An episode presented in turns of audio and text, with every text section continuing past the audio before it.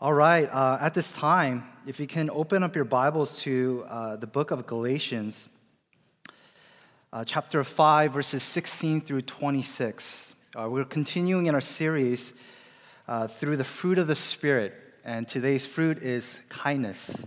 Kindness. Uh, so let's give our full attention as I read God's holy word for us. Starting at verse 16. But I say, walk by the Spirit, and you will not gratify the desires of the flesh. For the desires of the flesh are against the Spirit, and the desires of the Spirit are against the flesh. For these are opposed to each other, to keep you from doing the things you want to do. But if you are led by the Spirit, you are not under the law.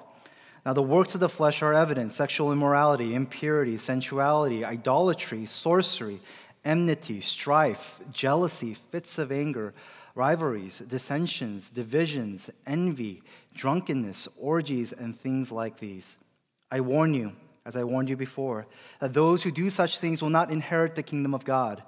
But the fruit of the Spirit is love, joy, peace, patience, kindness, goodness, faithfulness, gentleness, self control. Against such things there is no law. And those who belong to Christ Jesus have crucified the flesh with its passions and desires. If we live by the Spirit, let us also keep in step with the Spirit. Let us not become conceited, provoking one another, envying one another. This is God's word. Amen. You know, uh, as a pastoral staff, we get assigned our passages uh, months ahead. And when I, was, uh, when I found out that I was going to get the fruit of kindness, uh, to be honest, I was like, you know, um, it's kind of like the, the yellow and orange starbursts, right? No one really cares for them, right? Uh, the pink and the red, right? They're the ones that are, that are popular. Uh, and we're kind of in the middle of the series, and, and we, we're here at kindness. And it's just such an ambiguous, squishy, like we don't really know what, what kindness is. Um, and, and, so I was a little underwhelmed getting this. Um, topic and this fruit. But as I was studying and looking more into this fruit of kindness, uh, I was blown away uh, by the power of this fruit. Uh, that it has the power to change and transform lives. Uh, and this is a fruit that our culture and our world is in desperate shortage of. Um, kindness is what the world needs more than ever. And that's the conclusion that I came to in my studies. And so there are four questions for us that I want us to answer. First is what is kindness? Secondly, what is the opposite of kindness and what is its counterfeit? Uh, the third question is why do we need this more than ever? And lastly, how do we get it? How do we get it? So, what is kindness? Know, my son's elementary school's uh, theme last year and this year was kindness. Uh, they have what's called a Great Kindness Challenge. And actually, 100 countries and over 20,000 schools nationwide participated in this great kindness challenge. And what they're trying to do is cultivate, uh, cultivate a culture of kindness among students and faculty. And they're doing a pretty good job. And so at home, Jane and I were trying to change the verbiage. Uh, we're, we're trying to say, hey, be kind. Be kind to your sister. Oh, that's not kind. And so we're trying to implement uh, this idea of kindness even at home. Uh, to quote one of the counselors that headed up this movement, this is what she says So many of the acts were simple gestures of politeness, a kind word, thinking of someone else before themselves. We are learning kindness is really about consideration of others.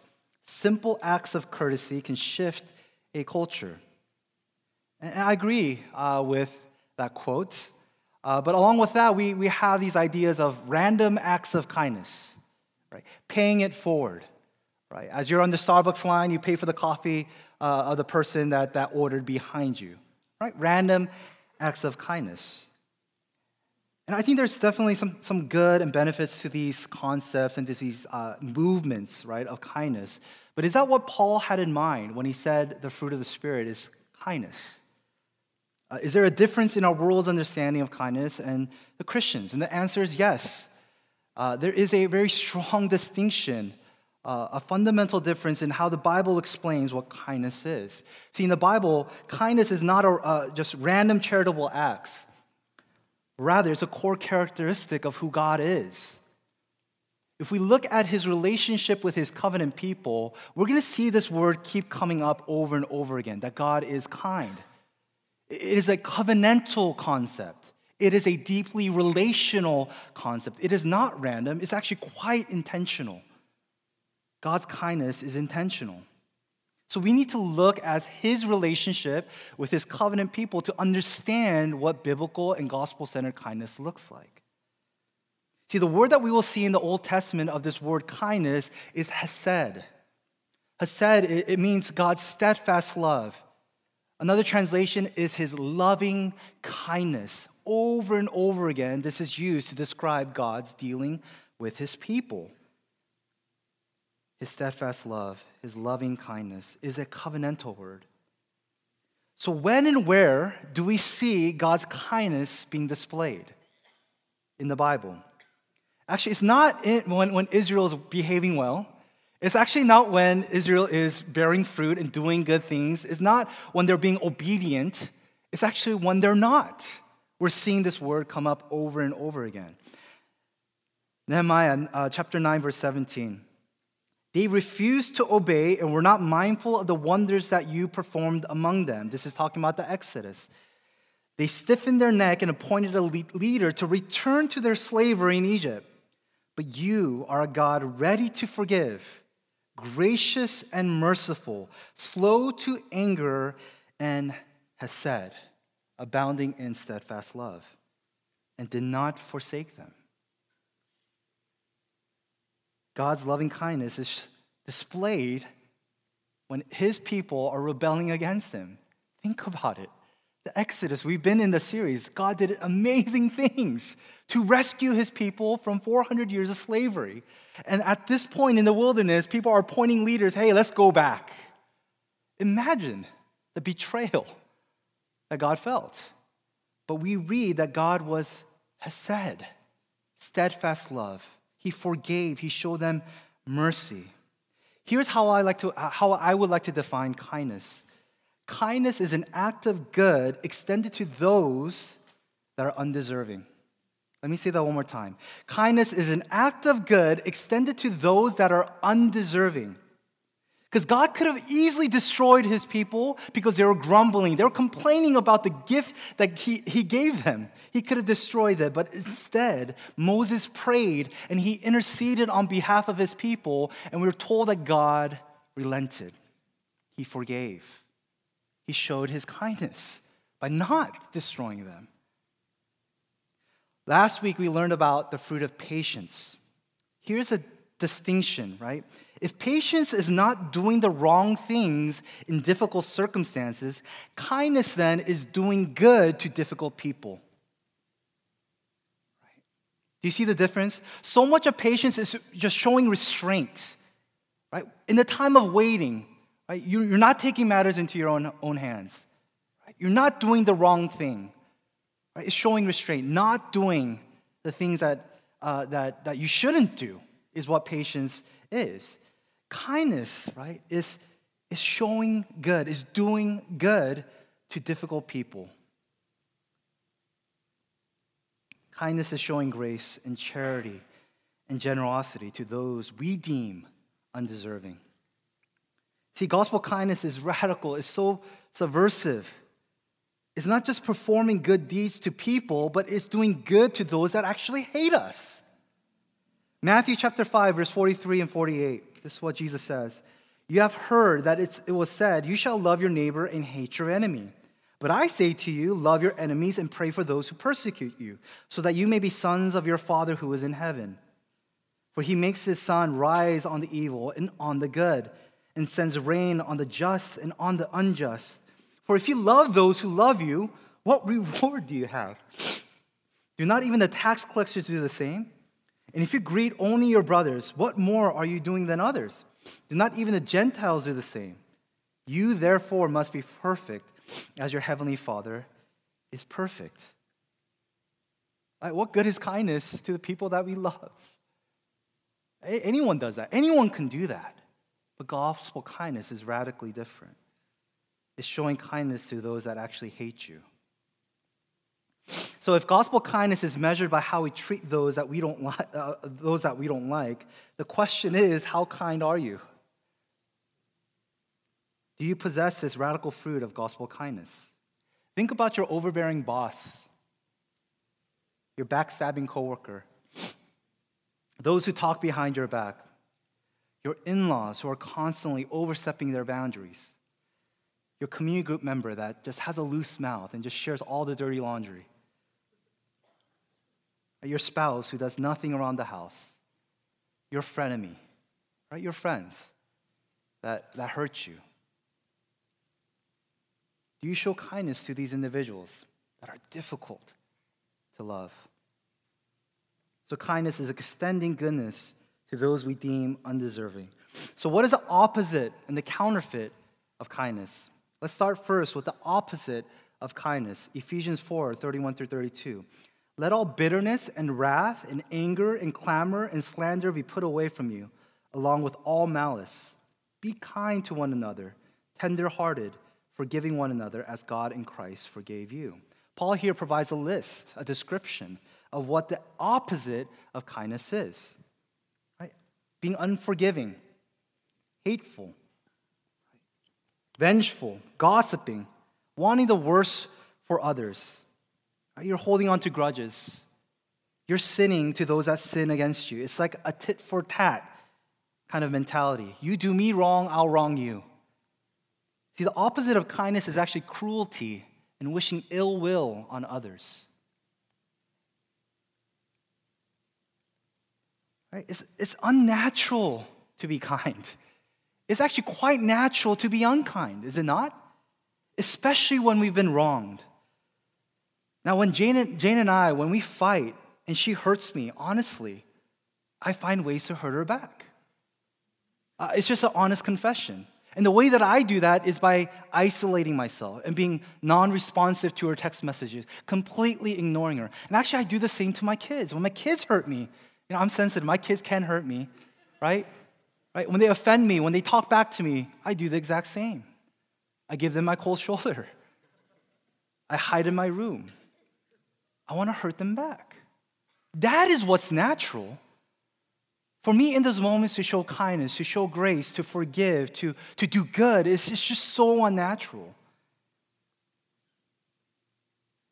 You hurt me, I, I want to pay you back. Opposite of kindness is cruelty and wishing ill will. So, what is the counterfeit then? The counterfeit of kindness? It's actually niceness. Niceness. What is niceness? We use this word all the time. This before this whole, uh, you know, kindness, great kindness challenge. The word that Jane and I use at home is, Deacon, that's not nice. Devin, that's not nice. Hey, be nice to each other. What, what is niceness? Have you ever thought of it? I thought kindness was a squishy term. Niceness is even, even more squishy and spongy, right? We live in a culture of niceness. You need to accept everyone else's views. Right? And that's the new definition of what tolerant means. You can't only listen to someone else's viewpoint, you actually have to accept it and even like it. We live in a culture of niceness today. See, kindness and niceness is not the same thing. Don't make that mistake.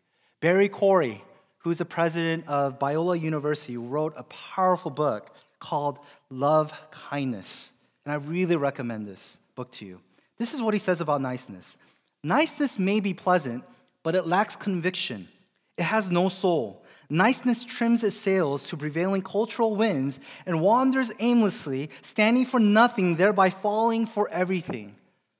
So good. I think he's spot on.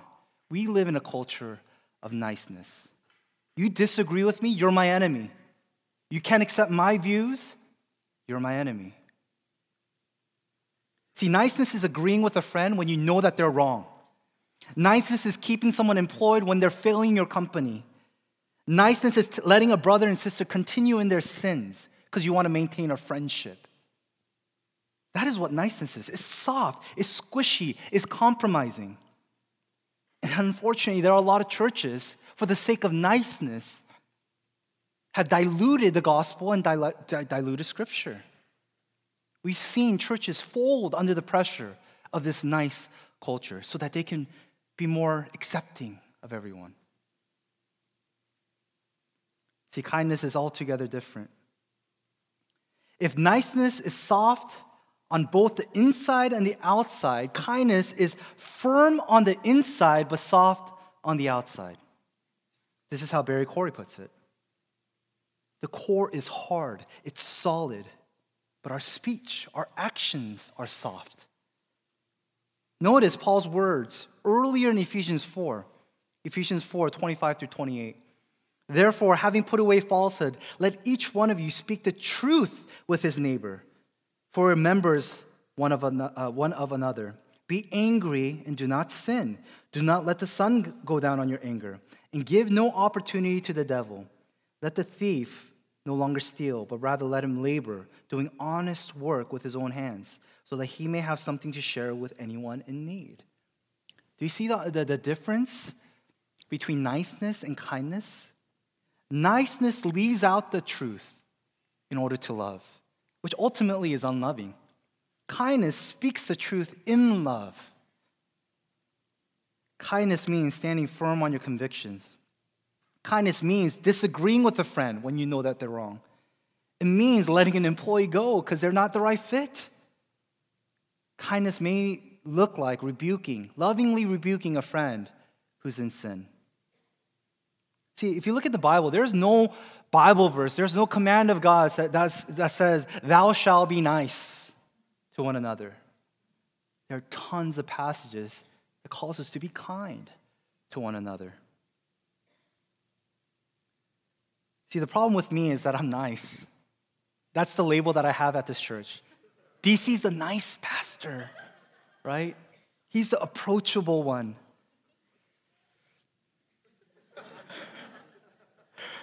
Baby agreed.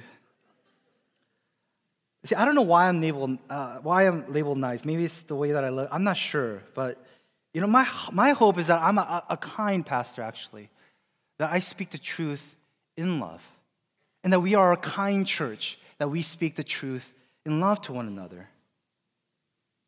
We stand firm on the gospel truth. We stand firm the convictions that the Bible gives to us, and we don't conform and compromise. Our world is desperate.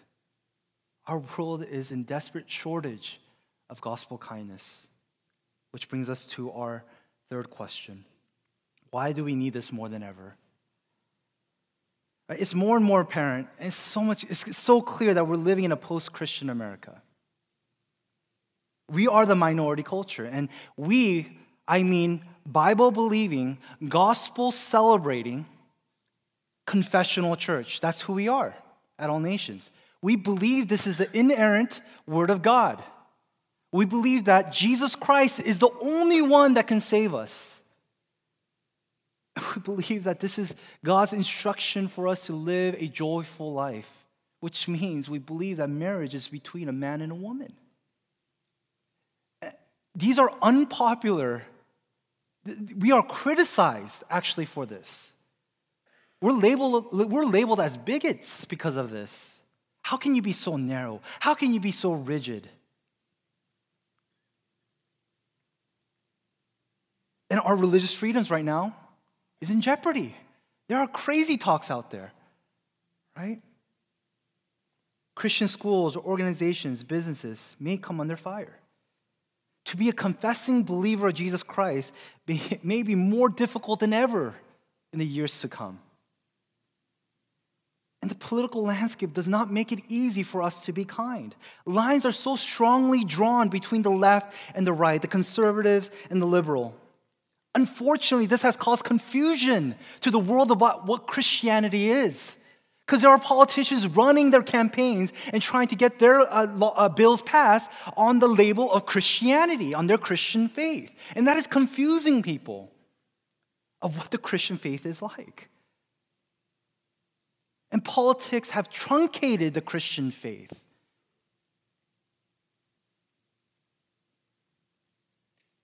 So if you're pro life, that must mean you're anti woman.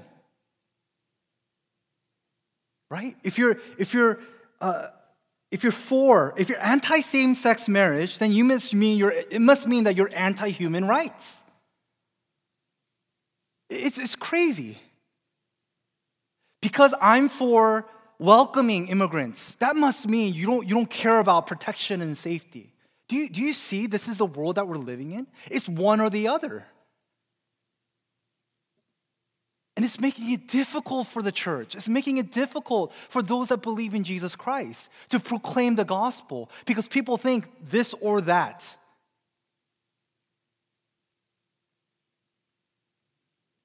And I want to caution us do not confuse policy with the gospel. There's only one gospel. Jesus came down for sinners. He died for sinners. He rose again for sinners. And those that place their faith and trust in him are saved. That's it. There's no law, there's no bill out there that is the gospel truth.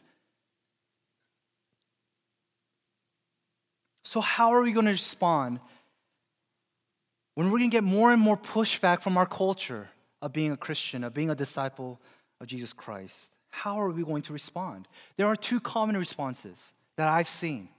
First is aggression. Because Christians are now backed into a corner, they need to come out firing. It's their counterattack, it's their counterpunch. Oh, yeah? This is what the Bible says. And they just thump the Bible over people's heads. Aggression. Right? Instead of engaging in civil conversations and listening to other people and trying to understand their point of view, you're like, I don't want to hear it. You're wrong. And you bash the Bible over their heads. And those churches often what they do is they just silo themselves. They become insular. we can't trust what's out there, so I'm just going to stay confined within the church walls. Second response, which is not how we should respond, is compromise. And I've shared this already. We conform, we blend in with culture. Right? Because of the fear of rejection and being labeled intolerant, churches have abandoned the biblical truths and accommodated to the cultural demands. And we see this all the time. We either isolate ourselves or we assimilate. Neither is what God calls us to. Now, I'm not saying this is easy, brothers and sisters. Being in the world and not of the world is extremely hard. And I've, I've shared this before. It's like, hey, jump in the pool, but don't get wet. It's hard. That's why we need help. We need His help. When we're placed in a difficult situation, when persecution or opposition is on the rise, we're called to stand firm in the gospel truth, but to act in kindness. Firm center, soft exterior. See, kindness stops us from retaliating, but kindness also stops us from compromising. Barry Corey, in his book, he continues to share that the goal of kindness is not to be received the goal of kindness is to be receivable. Let me say that one more time. The goal of kindness is, is not for someone to receive me, but it's to place myself in a position to be receivable. July uh, 2016 in Johnson City, Tennessee, people from the Black, Lives, uh, Black Lives Matter movement started protesting at a Chick fil A. Because Chick fil A at that time came out with their own campaign Blue Lives Matter. And so, in response to Chick fil A, all these Black Lives Matter protesters came out, right, just, just angry at Chick fil A. Do you know what the, the, the, manager and the employees did? In that hot, it's hot on July, in, July, uh, in July in Tennessee, they brought lemonade for them. They brought, brought out lemonade for free because it's hot and they must be thirsty. Radical kindness. Now, did the Black Lives Matter movement all jump on the Blue Lives Matter uh, bandwagon? Absolutely not. Chick fil A's objective was not for them to, to receive and adopt and believe in what they believe. But what they were doing is, is they wanted to be receivable, right? To, to, have, to have conversations, to show kindness and love to these people that disagree with them. See, it's not about people receiving us, but rather it's being a church that is receivable. Are you a receivable Christian? Are you, are, are you a Christian that wants to be received?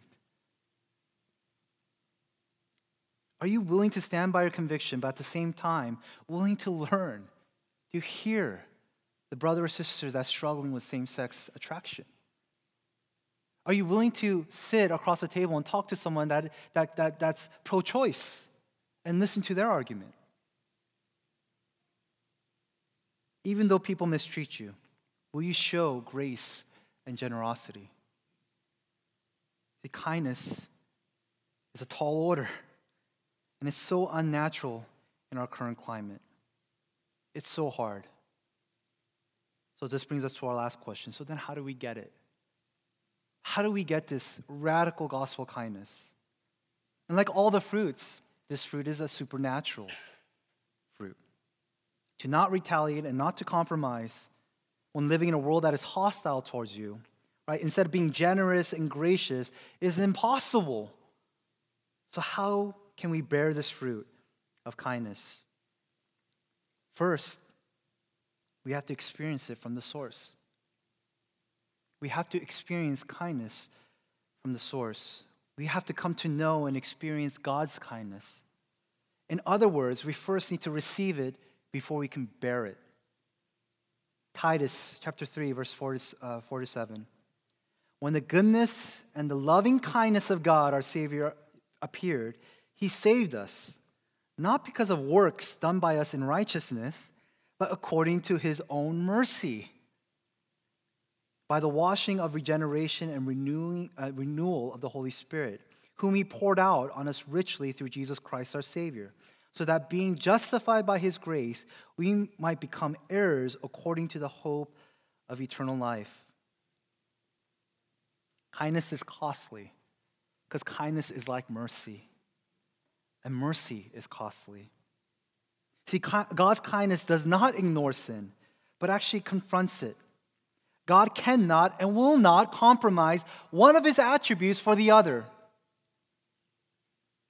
Which means God being just and God being kind, he has to do that at the same moment. He can't show kindness at the expense of his justice, right? Because God is not inconsistent, he's so consistent. So, in order for God to show his kindness, he has to deal with sin. He has to make payment for that sin. And as our passage tells us, our Savior Jesus Christ made that payment. That is how we are renewed. That's how we are regenerated. We are transformed into his children by faith. See, God's justice and anger towards our sins were directed as, at his son. Do you know where we get the clearest picture of God's justice and his kindness? You know where they meet, where they join hands? It's the cross. It's the cross. God's holy wrath poured out on Jesus Christ so that by faith we can experience forgiveness and his goodness and to be reconciled with God. This is God's kindness on clearest display on the cross. We are undeserving. We were his enemies. But because he loved us in kindness, he sent Jesus to save us. This is the goodness and the kindness of our God. And actually, it's for all. But the truth of the matter is, not everyone will receive his kindness. Actually, many will reject his kindness. Because God's kindness should lead us to repentance. That is what Paul says. This is the gospel invita- invitation. Repent, turn from your sins, and trust in a Savior. And Paul tells us and warns us to not presume upon God's kindness. Romans 2, verse 4. Or do you presume on the riches of his kindness and forbearance and patience, not knowing that God's kindness is meant to lead you to repentance? See, God's kindness is rich. He forbears, He endures, He's patient. He gave Jesus to all the world to receive. But in this passage, there, there's a warning God's kindness will not last forever, His patience will not endure forever. It will end when we die or when Jesus comes back. Either of those two things, if it happens, God's kindness is no longer offered to us. That is why today isn't a day for you to respond to this kindness. I said, I don't know when I'm gonna die. I don't know if I'm gonna be hit, go driving down the 210 or the 101. I have no idea. I, I can't count my days and know for sure when I'm gonna die. But when I do, I know I don't have a, I don't have a chance again to respond to God's kindness. And we don't know when Jesus is gonna come back. If I can talk to those today who are not Christians, you've been checking out church, you've been, you've been coming out, and you're just curious about who this Jesus is, may this be a warning to you. And I'm doing this because I love you. You don't know when your last days are. God has given us Jesus Christ because He loves us. He wants to make the payment for our sins. He wants us to experience relationship and communion with Him. Today is an opportunity for you to repent. Repent. Respond the way that God meant for us to respond to His loving kindness, and that is repentance. Turn from your sin, acknowledge you're not perfect, and trust in Jesus Christ because He is perfect. And if that's you, please do not leave this service right after. Please come and talk to me or Pastor Paul, and we'd love to pray with you. If I can speak to the Christians, we should be the kindest people. We should be the kindest people. Why? Because we have nothing to prove. Why are we unkind? Why do we retaliate? Why, do we, why are we tit for tat? It's because we're insecure, are we not? The reason why we are unkind is because deeply we don't trust and believe in the gospel promises. There's nothing else that God, could, God can give us that we haven't already received in Jesus Christ. We are confident because our identity is rooted in Jesus Christ. We, we don't have to, to, to make up for our, our lack of righteousness because in Jesus Christ we have perfect righteousness. We don't have to justify ourselves. Why? Because in Jesus Christ, we are justified. Christians should be the most kindest people of all because we have nothing to prove. The reason we are unkind is because we lack faith and we fail to trust in the gospel promises.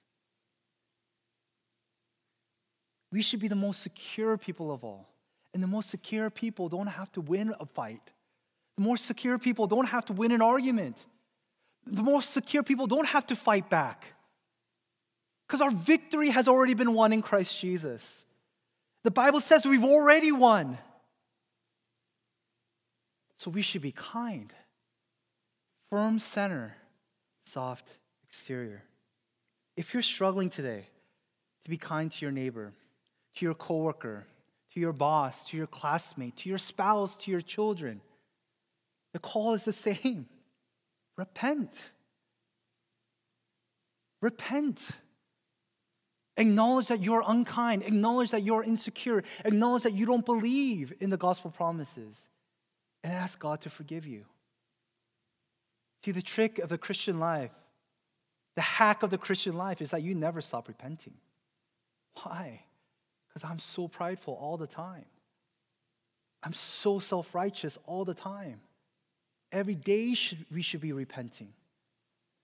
Jesus says we bear fruit by keeping with repentance. And so, for you, if you're a Christian today and you want more kindness, repent. Look to Jesus Christ. Look at the cross where justice and kindness meets and be thankful and believe and trust in that promise that you are His. And nothing can take that away. Brothers and sisters, all nations, may we be kind to those that hate us, those who persecute us, who mock us and despise us, so that our kindness can point to God's kindness. That's the objective.